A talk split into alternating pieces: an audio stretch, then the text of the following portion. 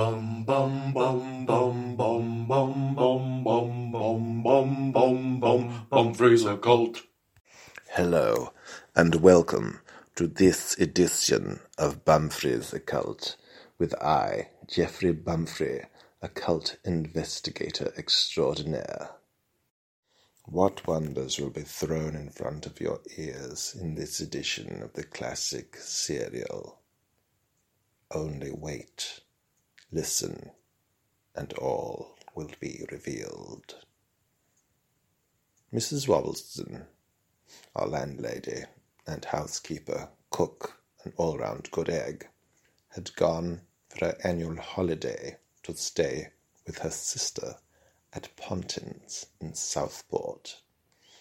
With this in mind, then, Bunny and I set to to clean our rooms. This was not done very often, as Mrs. Wobbleston usually took care of such things, but she was getting on a bit, being a rather sprightly septuagenarian. We decided in her absence to take the task in hand, and all kinds of occult miasma were revealed. A current residence rather incongruously, was above a branch of Oddbins, proximitous to Crosby village. It seems rather comedic that we maintain a Holmesian lifestyle above and off license in a rather crappy part of North Liverpool. But there you go. Needs must as the devil drives. We adopted pennies then, myself. a polka dot number and Bunny, a rather more feminine, frilly effort with cherries on it, and really decided to get to grips with the cobwebs that had built up in the corners of our abode. I had powder blue feather duster, and Bunny a rather powerful shade of cerise. Bunny sang a selection of songs in his pleasant, if rather high voice. One conjectures that he could have been a castrati in the Venice Republic during the 1700s, perhaps, a missed opportunity to Bunny, but indeed a gain for Bumfrey as we dusted away. We came to a particularly dark corner of our rooms. I refuse to say flat because I'm too much of a snob.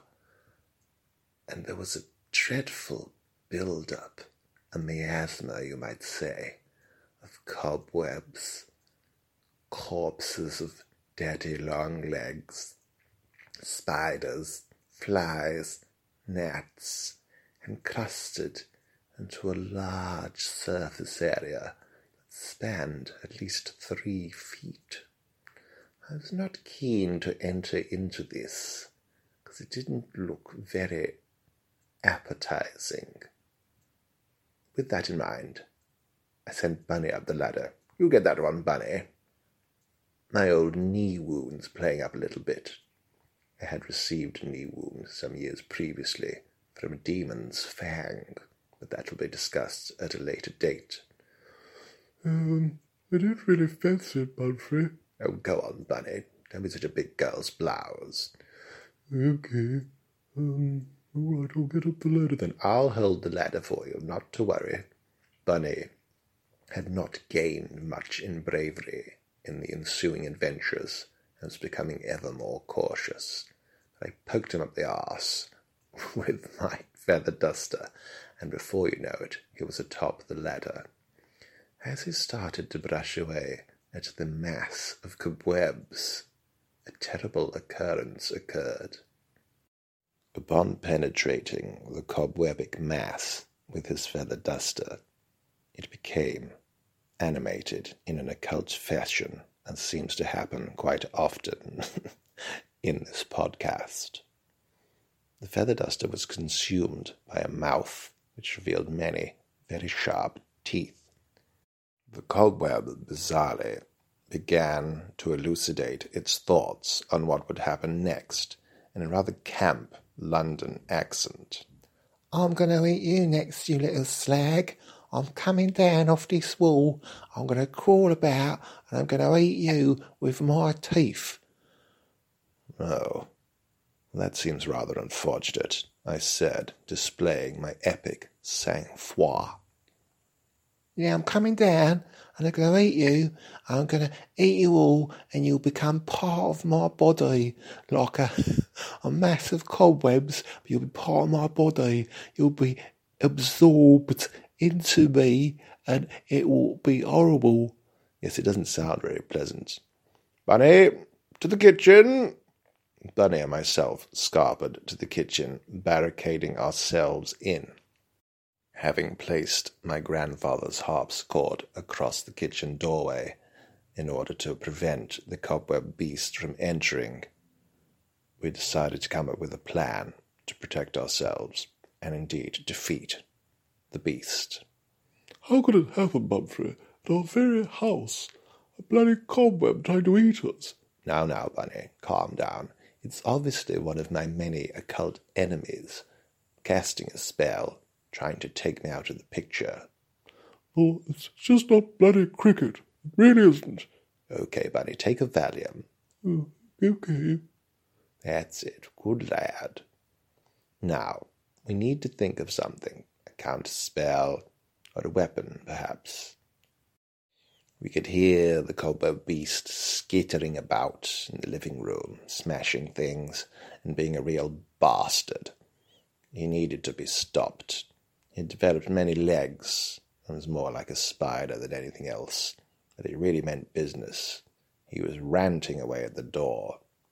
I'm gonna eat you, you fuckers. I'm gonna get right in there, and I'm gonna eat you all eat off all your skins and your bollocks and all your eyeballs and your toes and your nose and your tongue and your ears. The creature banged on a bit, listing all the bits of us he was going to eat and absorb.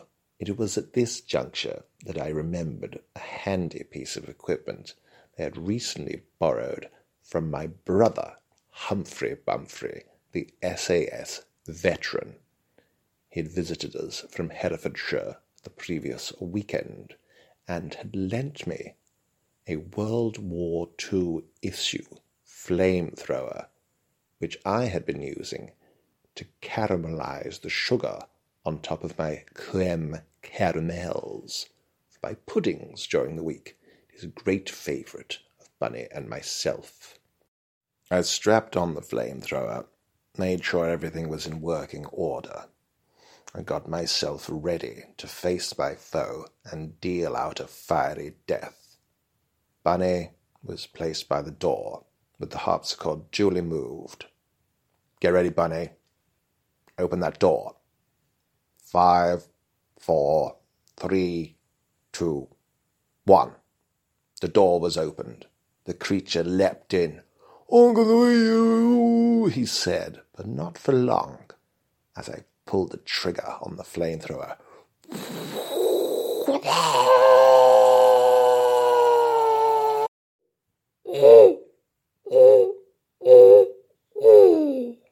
said, as he was flambéed into nothingness by Uncle Sam's best issue flamethrower from World War II.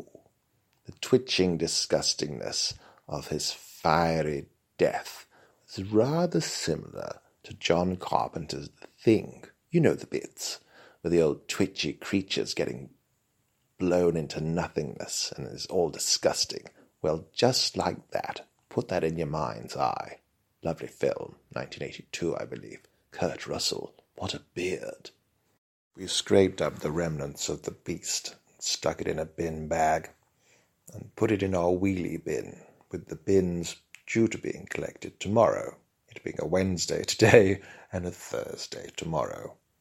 The bin men of Sefton would have a real nasty surprise to dig through come the morning.